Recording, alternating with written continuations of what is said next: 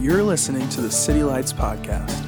We are currently in a series called Covered in Dust, a journey through the book of Matthew looking at the life, ministry, and relationship that Jesus had with his disciples that would later bring the kingdom of heaven through normal, everyday people. Thanks for joining us. We're in this brand new series uh, that's called Covered in Dust. And actually, before we get into the series, I wanted to just read a quote from Dr. Martin Luther King Jr., since it is Martin Luther King weekend. Um, and I thought it kind of tied into the message, so I think it's kind of two birds with one stone. But Dr. King says this morality cannot be legislated, but behavior can be regulated. Judicial decrees may not change the heart, but they can restrain the heartless. I remember when I was a, a college student taking an um, African American history course um, about the uh, basically 1877 until now about the rise of the civil rights movement. I just remember watching Martin Luther King, as you guys I'm sure all have on that YouTube, the grainy YouTube video at the Washington Monument. I think it's like 1964, and he's giving the, the "I Have a Dream" speech. I just remember chills going through uh, my my body. Um, uh, it just felt like electricity because it's just kind of like I think in reading history books, we see so many catalogs of history over and over again of just godlessness. And you, as a young Christian in a secular university, I remember asking the question, like, where is God in all this? Like, I thought God was the history. I thought it was His story, and and I think that uh, Dr. King, of course, as many others that we'll read that we read about in history, um, show that the kingdom of heaven is at hand and it is advancing and it is doing things and it is vocal and it is moving and it is active. And so, yeah, I just I think we just celebrate his life as a church and as a family this week um, as just somebody who represents the kingdom story right in the middle of the history books.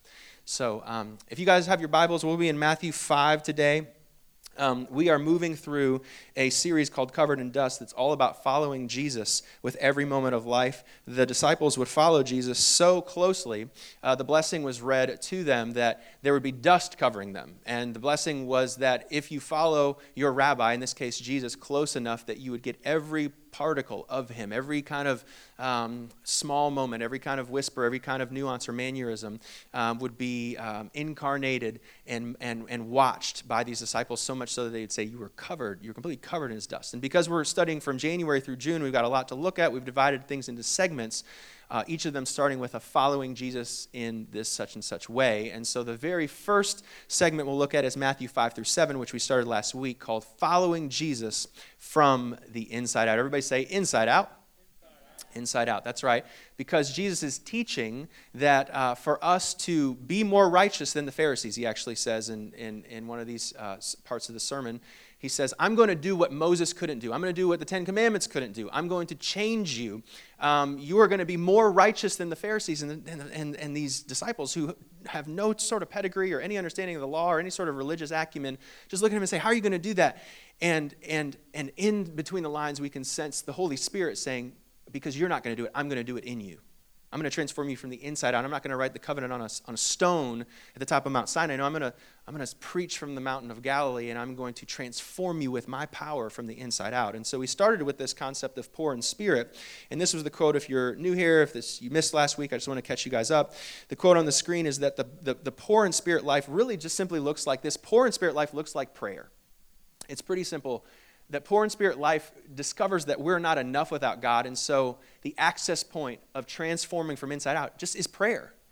And a prayerless life, an independent life, shows itself by prayerlessness. It just shows itself by planning and moving on and not asking and not seeking and not knocking. It's just independent. It just sort of does things. And he's saying, you can't be that, you can't be more righteous than the Pharisees. You can't even be, you can't be even a speck of righteousness without me. But with me you can do all things and, and prayer. Prayer is the access point, it's the vehicle, it's the place where He begins to transform us from the inside out.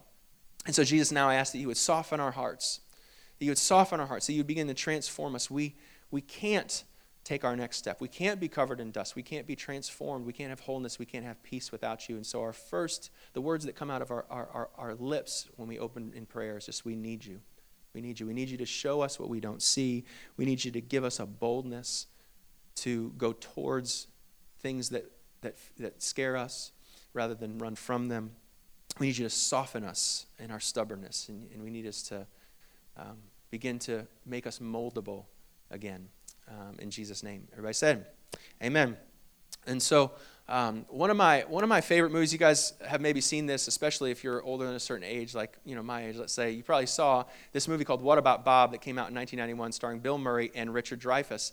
Uh, I went to the theater with my mom four times and watched this movie What About Bob because I just even at six and seven years old I thought it was absolutely hysterical. Uh, Bill Murray is just a genius. He has that kind of like I'm a doofus but I don't know I'm a doofus kind of look on his face all the time and just pulls off the, the humor really really well. And the guy plays Bill Murray plays in this movie He's kind of a crazy guy, and he's just so crazy that he actually goes and visits the psychiatrist. And his craziness is so crazy, he actually makes his psychiatrist crazy, which is pretty crazy if you think about it, right? Like he stalks him out to Camp Winnipesaukee in his vacation home in, in New Hampshire and totally makes Richard Dreyfuss crazy, which is actually crazy because the actors didn't like each other at all, which is a, a little known IMDb fact. Uh, but they didn't like each other, it plays well into, into the, the cinema of the whole thing. And so, just a couple of pictures to catch you up if you haven't seen the film. This first picture is actually, uh, is it this one? Yeah, I think this first picture. Oh yeah, the next one is, um, is like uh, uh, Marvin, Dr. Marvin's trying to like lay down boundaries. Like now, Bob, I'm on vacation. You're a client. That's my professional work. You can't follow me on vacation. And like Bill Murray's looking at him like, I don't think I understand what you're talking about. What are you talking about boundaries? I have no idea what you're saying right now. And so the next slide here uh, um, is when actually uh, Bill Murray uh, over here on the right hand side, when Bob shows up at this interview that uh, Richard Dreyfuss is super nervous about on the Today Show and totally ruins the interview, which is just great. And then the next slide is a picture of Bob on the sailboat, which is fantastic because the daughter doesn't like the dad, Dr. Marvin, and so uh, they're in this fight. But then, but everybody loves Bob. I mean, everybody loves Bob because he's just kind and cordial and nice and fun and affable. And and so, anyways, Bob is like terrified of the water, so he ties himself up to uh, the sailboat. And his my favorite line in the whole movie is when he keeps saying, "Ahoy! I'm a sailor. I sailed. Ahoy! Ahoy! Ahoy!" So just to catch you up on some of those scenes if you hadn't seen the movie. And uh, I remember asking my mom at that time, even at a young age, like, what was wrong with Bob? Like, he was likable, but he was a little bit weird. There was something kind of funny and quirky about him. And my mom starts telling me for the very first time when I was six or seven about this thing called OCD. You know, it's like some of us have this in the room. I have this. We all kind of have this to some degree or another. But there's this thing called OCD, obsessive compulsive disorder. And the way my mom explained it to me as a six and seven year old, she's like, OCD is when you can't control the big things in life, so you try to control the little things in life which was a great, isn't that a great definition? You can't control the big things in life, so you have to try and control the little things because you can't control the things that you really care about and want to control. And this is why Bob has a fishbowl just tied around his neck, you know, because he's afraid that Gil, his fish, is going to die. So he takes him on the trip to Camp Winnipesaukee. He locks his door eight times before he leaves. He checks the coffee pot every time. He can't take the steps. You know, he washes his hands with hand sanitizer all the time because he can't control the big things in life, so he's trying to control the small things in life. And as I took that definition with me, I kind of wanted to, to say to my mom every couple of years, like, isn't that kind of everybody, though? Like, isn't everybody like a little bit OCD about something? I know we're not OCD about everything. I'm OCD about my, my computer stuff. I don't know if anybody's here, but I used to, back when we owned music on iTunes, back before Spotify, I'd like, I would make sure that all of my songs, they're all, no, I don't want all lowercase letters. I want the capital letter. I want the proper nouns. I want it all just right. I want my contacts in my phone. No, I don't want just the email address and random at yahoo.com. I want all the email addresses to be just right. I want, I want the computer things. I have, there's a button on the Apple phone under, under general that you can reset all the settings. I like all the apps just the way that they are when they come back. So that's just my OCD thing. I don't really care about a lot of things in life, but I, but I care about these things. And, and you have your things too. We all like want to be in control of some things. We all want to hold the remote control. We all want to drive. Or if we're in the passenger seat, some of you guys, some of you guys are guilty. I'm guilty of this sometimes. You guys ever brake on the on the on the on the passenger side, like brake the car? Because because we all we don't want to be out of control. At least we want a little bit of control. We don't we don't like bad surprises. We might like good surprises, but we don't like bad surprises. And all of us kind of desire to control things at some level or another. And what gets difficult about this is when this propensity to kind of control things, the small things in life, like your nails or you know, the cleanliness of your house or the way your suitcase is packed, when the control factor kind of overflows from, from possessions into, into people and relationships, is where we get into trouble, right? And so, and so there's, there's this, con, this control factor where it's maybe not as uh, blatant and obvious and overt, it's maybe a little more subtle and covert, but it's this thing where we sort of find ourselves meeting somebody that we think is important and all of the really important things we know and people that we know and things that we've done they just start coming out of our mouth because we really really want to control the uh, affirmation you know like the approval of the person that's there or or or there's this thing where um, somebody finally says something to you that is like a feedback loop, something negative to you at work, and you think to yourself, how come nobody ever told me this? Like, why has this been going on for three to six months? And they tell you the reason why is because anytime anybody would ever come to tell you this, they would not live to see the next day. And that's, that's why, because there's, there's a reputation about this thing. There's, there's these, these, these, these trigger points. And, and to these places that we try the kind of um, futile effort to control the small things and sometimes the big things in life, this is what Jesus says to us in our passages today. Blessed, blessed, blessed are the meek. Blessed are the meek, for they will inherit the earth. Blessed are the people that are, that are learning to let go of things that, that are leaving, they're leaving space for God to do things and not trying to get ahead of him to make sure he doesn't mess it up. Blessed are, are, are the people that are, are getting into and closer to relationships knowing that they can hurt them in the relationship, but they do it anyways. Blessed are the people that aren't needing to spin the PR all the time. Blessed are the people that don't need to defend their reputation all the time. The people that are learning, he's saying there's a blessing to be had when there's a letting go, a leaving space for God. Blessed are the people that are learning that bribery and bullying is never part of the kingdom of God. Blessed are the people that are learning to leave space. Blessed are the people that are trusting God in the process. And so the map on the screen shows, at that period of time, an overlay of the Roman Empire. So everything in purple is owned by Rome. And it's actually not a huge amount of land, but what's most important is the area and the location of the land gave a, a really military and economic strategic uh, establishment. It was 12% of the globe, which relatively speaking isn't the largest. I think it was like the 28th largest popular or 28th largest empire of all time but it was the access to waterways and the strategic place. For 721 years, it was the most powerful empire that had ever, the earth had ever seen up until this point. And so Rome had kind of established itself in the audience that uh, Jesus is speaking to in this Sermon on the Mount. And, um, and it, was, it was it was rich. It was architecturally some of the most beautiful things that you know the world has ever seen and militarily and functionally. It was um, the most organized society and it gave the world the most clean water and the most structure and government and politics and we look you know it's the foundation of a lot of even western political thought. And and it's even more densely populated i read this week. It's eight times more dense than new york city. And and you can and you can almost hear as the people are sitting there on that mountain, as they're listening to Jesus talk, and you can almost hear the questions arise as Jesus says, Blessed are the meek, for they will inherit the earth. I, I picture this guy who like doesn't know enough not to ask the question what's, what's on his mind. But if I was there or if you were there, maybe you would ask yourself this question Jesus, how is that possible? Don't you know the Romans are inheriting the earth? Like, like, don't you see that this is completely counterintuitive to everything that has happened and is probably going to happen into the future? Don't you see that it's not? It's like the exact opposite of what you're saying is happening. Like the surroundings of our world are completely counterintuitive to what you're saying. Don't you recognize that the meek don't inherit the earth? It's the exact opposite. Don't you? It's Jesus. Can you do you not see? Like it's the Romans that inherit the earth. It's it's the military powerful, organized, heavyweight champions of the world, strong people of the earth. Maybe if he was here today, somebody would raise their hand and say, Don't you know it's people that work for Instagram and retire at 30? Those are the people that, that, that inherit the earth. Don't you get it? Like, it's not the people in the minivans with the goldfish and the kid seat in the back. Those people aren't inheriting their phone bill, let alone the earth. The Romans inherit the earth. The, the, empires inherit the earth. The strong inherit the earth. The alphas inherit the earth. The powerful, the mighty, the articulate, the organized, the, the, the well dressed, the influencers inherit the earth. And, and Jesus said, No, I mean what I said. The strong, the strong don't. I've seen the end of the story. I, I'm the Alpha and the Omega. I own it all and I know it all. And the strong, I know the end of the story. The strong don't inherit the earth. The meek inherit the earth.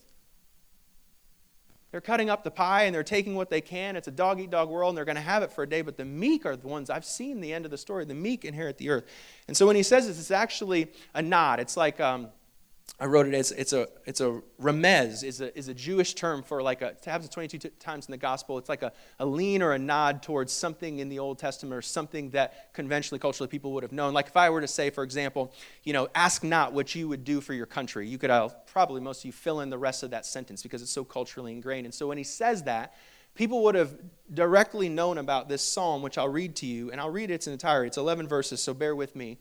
But I think it can minister to us today to give us a foundation and a context for why Jesus' teaching is not just a pithy saying. This is the theological framework what Jesus is teaching from. Psalm 37 um, reads like this Do not fret, the psalmist says, of those who are evil, or be envious for those who do wrong for like grass, they will soon wither. Like green plants, they will soon die away. I've seen the end, I've seen the beginning, I, I know the Alpha from the Omega. I know what the score looks like at halftime. But the, but the times, the ebbs and flows of time, they're going to meet their destiny. They're going to meet their culmination. And in the end, Evil will live and be gone in a day. Green plants, like green plants, they're going to die and they're going to away. But trust in the Lord and do good. The story's not over yet. Trust in the Lord and do good. The culmination has not found its place yet. Trust in the Lord. There is a process. Trust in the Lord. He's telling a bigger story than the Romans. The Romans will rise and the Romans will fall again to give way to more Romans that will rise and fall again. But in the end, the earth is the Lord, and everything's with it. So take delight in the Lord, and He will give you the desires of your heart. He's the only one that can. Commit your ways to the Lord and trust in Him, and He will do this. Time is on your side. God is on your side. God is with you and God is for you covenantally. And as you follow Him and seek Him in kingdom first mentality, all things are chasing you. You won't chase the earth, the earth will chase you. Commit your way to the Lord and trust in Him, and He will do this thing. He will do we, these, these nations, they rise and fall. They're a whisper in the, in, the, in the anthology of time and history. He will make your righteous reward shine like the dawn. As sure as the Lord is faithful, He will make your vindication like the noonday sun. Their, their name that's on their lips towards you can't scathe the eternal name that's written in heaven about you. So your reputation doesn't belong down here, so it's not to be defended down here. Be still instead before the Lord and wait patiently for him. Do not fret when people succeed in their ways, when they carry out their wicked schemes. They're here today and they're gone tomorrow. Refrain from anger and turn from wrath, and do not worry. It leads to evil. For those who are evil will be destroyed, and those who hope in the Lord will inherit the land. They'll inherit the land. The land doesn't really, it's owned and occupied for a season, but it's owned by the Lord. Everything's the Lord's, and He, he, is, he is inheriting it to the meek. A little while, and the wicked will be no more. Though we will look for them, they will be not found. Caesar will be not found. The emperor will not be found. These, these kingdoms and empires, and strong and planned and motivated and getting up at four in the morning, maybe that's a good thing. The empires and the earthly strength will not be found in a day that's coming, but the meek, the meek, the meek will inherit the land. So enjoy the peace and prosperity. This is the, the culmination or the, the, the line that I have us that Psalm 39 reminds us that ownership and occupation is temporary. Evil is here today and gone tomorrow, but the meek inherit the earth. When you let someone say something about you and you don't clap back at them, you look like Jesus and the earth is coming to you. When you let someone less qualified than you get promoted above you in your job, and you bless them and help them as opposed to sabotaging them, the earth is coming to you. The earth is inherited by you. The earth, the, the, the things that you need as we seek the kingdom first, all things are coming to us. We're inheriting the earth as we walk in this rhythm of meekness. When you have the ability to get away with something, but you don't, even though you won't get caught, the earth is coming to you. You're inheriting the earth. When someone asks you to gossip about somebody else that's not in the room, and you say, I'm not going to tell you something bad about them to make you feel better about me, you're inheriting the earth. You're inheriting the earth. When, when, when Pontius Pilate, when, when the the orders and the, the, um, the powers of society in Jesus' day spoke to him. He, he didn't defend himself. And as we, as we walk in meekness and don't defend ourselves and don't need to promote ourselves or don't need to defend ourselves, don't need to bribe or don't need to bully, we are walking as Jesus did and inheriting the things that Jesus has. You are inheriting the earth. You are following Jesus. And as we follow him, as we trust in Him, as we delight, as the scripture says in Psalm 37, as we refrain from anger, as we hold our tongue, as we leave space for God to do what He's going to do, we won't have to fight for the things that we don't own in the first place. And we inherit the earth rather than trying to fight it, which we can't take anyways. And then He adds this to us Blessed are those who hunger and thirst for righteousness, for they will be filled. Anybody here ever get hangry? You ever get just so hungry that you get angry and you have to write an apology note to all of your family and friends? I'm sorry for the things I did when I was hungry. Sometimes you're, you're hungry and you don't even know it and you're just, you're just angry about it. He says, Blessed are those who hunger and thirst for righteousness. That the same way as you, you, you hunger for a Snickers bar at 4.30 in the afternoon or want to go to Starbucks or want to go you know, go to cookout, the way that you want to go to cookout right now, even as I'm preaching for too long, that's the kind of hunger he's saying the kingdom of God has for righteousness. And hunger matters because when we're in the supermarket and we're full, we don't buy anything. We don't buy enough stuff. But when you're everybody's been, have you ever been so hungry you go to the supermarket and you're just buying everything? You're just putting all the junk food and all the Oreos and all the double stuffed everything you can get into the cart because you're so hungry. Appetite matters. If you're nauseous at a five star restaurant, you could be in the middle of a great appetizing meal and you're not hungry for it. And so he's saying, Blessed is the one who realizes they're empty of righteousness so that they can hunger for it. Because two people could be in front of the same meal and have the same opportunity, but the hungry will take it, whereas the full won't. And he's saying, Blessed are the people that lay their head down at night and realize they're missing righteousness and hunger for it, that they might go and get it. Because hunger matters. Hunger will, will move you, appetite will move you. It moves you and me. But this is, I think, this kind of subversive message that he's saying to the, to the disciples and to us. It'll be on the screen.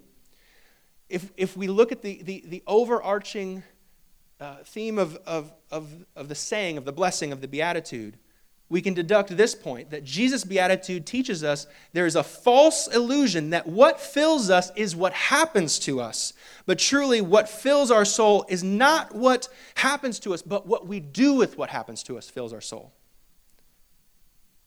So the, the, the restlessness when we lay our head down at night, the, the, the need and yearning for something else, something better, something more right, something more peaceful, something more, you know, appropriate, something more easy and copacetic, that hunger is actually a misplaced hunger because that, that circumstance fulfilled, he's saying, is not what actually fills hunger. What fulfills hunger is righteousness.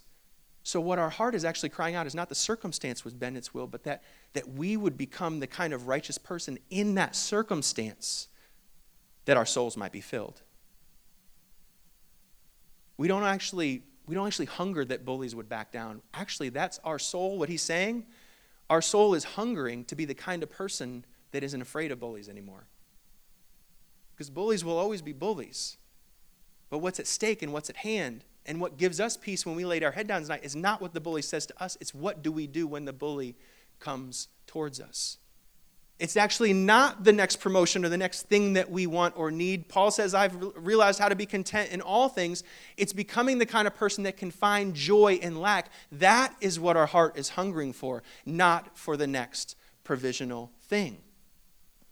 And what he's saying is, we will always be hungry, we'll always be lacking. As long as we're waiting for the circumstance to fill us, we will always be hungry until we learn that our hunger is not for the circumstance, but our hunger is that we might be filled with righteousness.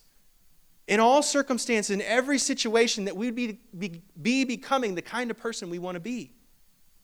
That we would live from the, from the value that God has put in us in the kingdom of, our, in, in the kingdom of, of God that's in our heart. This is the only thing that can satisfy. When we go to heaven, and we go and meet Jesus face to face, He's not going to ask you what they did to you. He knows what they did to you, He knows the circumstance that you've been put in. He knows the tests, He knows the trials, and He's gone through those tests and trials, and He didn't succumb to them so that He might propitiate our sin and he might cover our sin and, and blanket us with, with his righteousness. And when we get here, the conversation will not be about our spouse and what our spouse did. The conversation is, will be, what did you do? What did you do with what I gave you? I know the opposition, but what did you do? What did you what was your action? What was your what was your motive? What was your heart? What was your intent? I know that there was tons of things you couldn't control, but there was something that you could control, your, your mouth, your attitude, your plan, your agenda, your heart. And your job wasn't to hunger for righteousness for them. Your job was to hunger for righteousness for you because that's the only place you will be filled.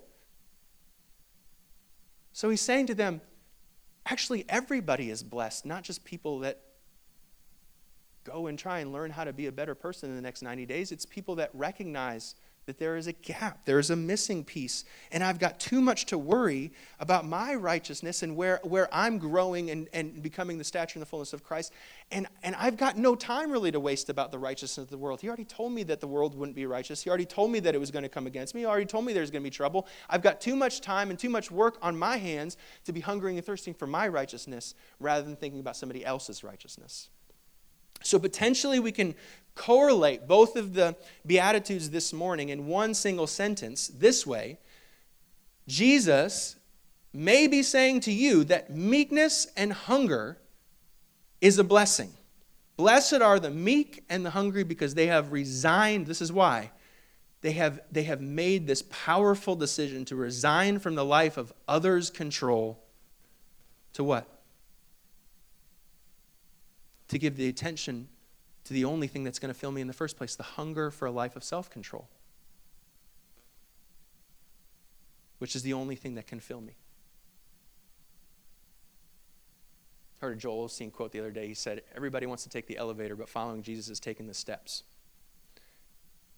Childlike, it's just the childlike steps. And we think that God's asking us to do great things with great faith, and, and really, the more common narrative of Monday through Friday, Sunday through Sunday is just doing small things with small faith and watching a big God do big things through small faith. And we've got our eyes all out here about what the world needs to do and, and, and what we're going to do in control in the world. And what Jesus is, is, is doing is just puts a mirror in front of us and saying, yeah, but it's going to start with you. You're, you're transformed to the image of my son. You're the one who has the Holy Spirit within you. You're the one who can decide your hunger and appetite for what you're deciding for. You've got too much to deal with in here that you'd have to worry about out there. Hunger and thirst. You hunger and thirst for righteousness, to take the steps, to take the habitual, intentional steps. Maybe this is the intentional question for the week. What is something you can't control as you do an inventory on your personal life that you need to release to God?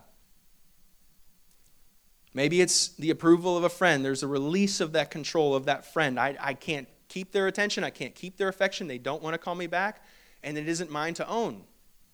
And so meekness looks like release. It looks like releasing things that we can't control. Maybe it's, it's reputation from the outside and there's a PR and they're saying things about you and there's nothing you can really do about it and they're saying wrong things and some of them are right things and there's nothing really do and and you just have to come to terms with the peace that God is owning it all and your reputation is never marred by human lips in heaven. It's the expectation of a spouse. They will not fill you.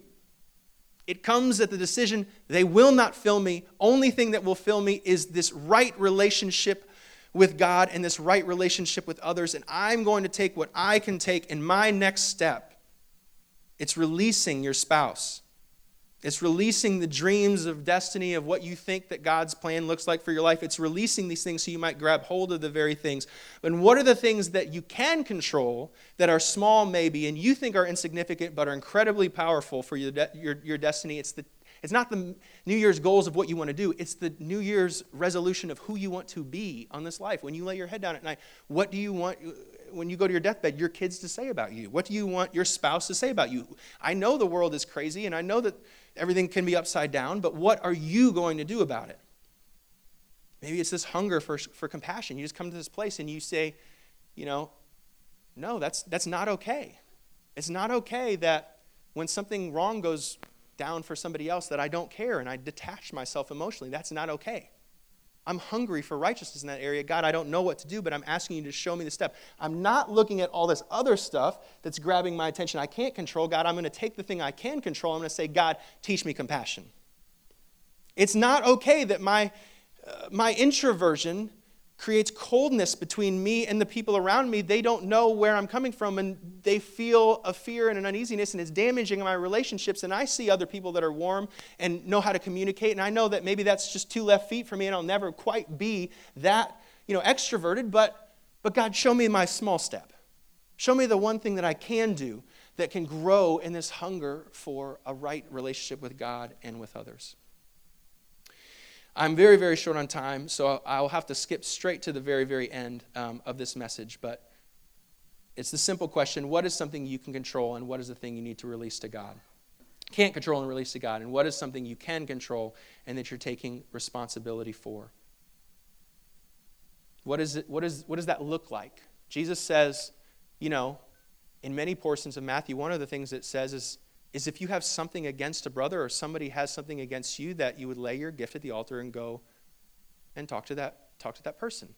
And you'll notice as you read it in matthew 5 i don't have time to, to read it right now that it didn't involve the brother coming to say sorry first. It didn't involve um, the, the promise that everything was going to work out in the end. It just involved your feet. It just involved your steps. It just involved what you were going to do regardless of what other people were going to do this is what meekness and hungering for righteousness would look like. Another part of the gospel, he talks about um, blessed are those people, you know, these people that, that, that move from the place of other judgment, other people judgment, and move to the place of self reflection. Instead of trying to pick out specks in other people's eyes, going back to this place of where's the plank? Where's the plank? And so it's laying down the judgment and the condemnation of others and hungering for righteousness. It, it, looks like saying, okay, where, where am I growing? Where's there grace needed in my life? The last one I had down here is this, this saying that Jesus says is don't worry about what you're going to eat or what you're going to wear or what you're going to drink. Don't worry about these things. Don't you know you matter more than the lilies and matter more than the birds? And so maybe laying down this week, laying down uh, things that aren't in control means stuff, means circumstances, worry. And instead, saying, my job's not to worry, my responsibility is to trust. So maybe it's just as simple words like that, that I'll, I'll lay down my worry and instead take on my trust of Jesus. I'm going to go ahead and ask you to stand, and the band will come forward as we close um, in worship this morning. But we want to close every uh, message in this series with a gospel proclamation. And so, if you've never heard the gospel before, if you need reminded of what the gospel is, this is what the gospel means to us. In 2019, it's more relevant than ever. The gospel is the good news that Jesus came to rescue us from spiritual death into spiritual life. We're not giving good advice. This Bible that we read is not good advice, it is good news. It is raising people from spiritual death into spiritual life. We can't walk the steps that the Bible is asking us to do. We can't hunger and thirst for righteousness, and we can't grow in meekness except for the power of God. And so this is where it all starts in prayer, not in prayerlessness, but in prayer we say, I can't, but you can. I need you. And so I come to you for help. I need your power. I need your Holy Spirit. Moses can't do it. The law can't do it. Andy Stanley can't do it. I need Jesus to bring me out of spiritual death into spiritual life. And so this is what the gospel means in a nutshell. Jesus loves us. It's relational. And He died for your sins. He knows you, He names you, He speaks to you, He whispers to you, He knows you from the inside out and still loves you deeper than anyone has ever loved you before. And so, and so through faith, through grace and through faith alone, through that attraction that He has to you, even in this moment, he is inviting you through the blood of Jesus to come close to Him and begin a spirit filled, inside out, transformational life. Nothing else can compare and nothing else can replace this thing. And I want to invite you that if you have never heard that before, never thought about it, or never responded to it, I would encourage you to respond to it today with just a simple prayer. The Bible says that if you believe on Him unto faith, that you will not die, you will live, and you will have eternal life in Jesus Christ, eternal life and abundant life. And I want to invite you to that through prayer as well as the celebration of the gospel um, from from every man, woman, and child in this room. And so, Jesus, we thank you for the gospel, which is the good news for all people, not just Christians. The good news is the gospel is good news for all people. And, and what I read and what I see in this Bible is the scripture is telling us that, that God has not left us alone. He has a plan. He's moving towards us, not away from us. And He is doing what we can't do. He's transforming us from the inside out so that we would look like Christ and be with Him forever. And so if you have never responded to that in prayer, I just invite you to say, Jesus, I need you. I can't be without you. I want to be close to you. And because of your Son, which I accept in faith, as the forgiveness of my sin, I'm moving towards you through the power of your Holy Spirit. We love you. We thank you. We're excited to respond and worship. We at City Lights are so grateful to have worshiped with you today. We are a church that exists to be followers of Jesus who are devoted to building family, blessing neighborhoods, and bringing good news to the nations. For more information on our church, visit our website at www.citylights.cc and give us a follow on Instagram or Facebook. We hope you can join us again soon.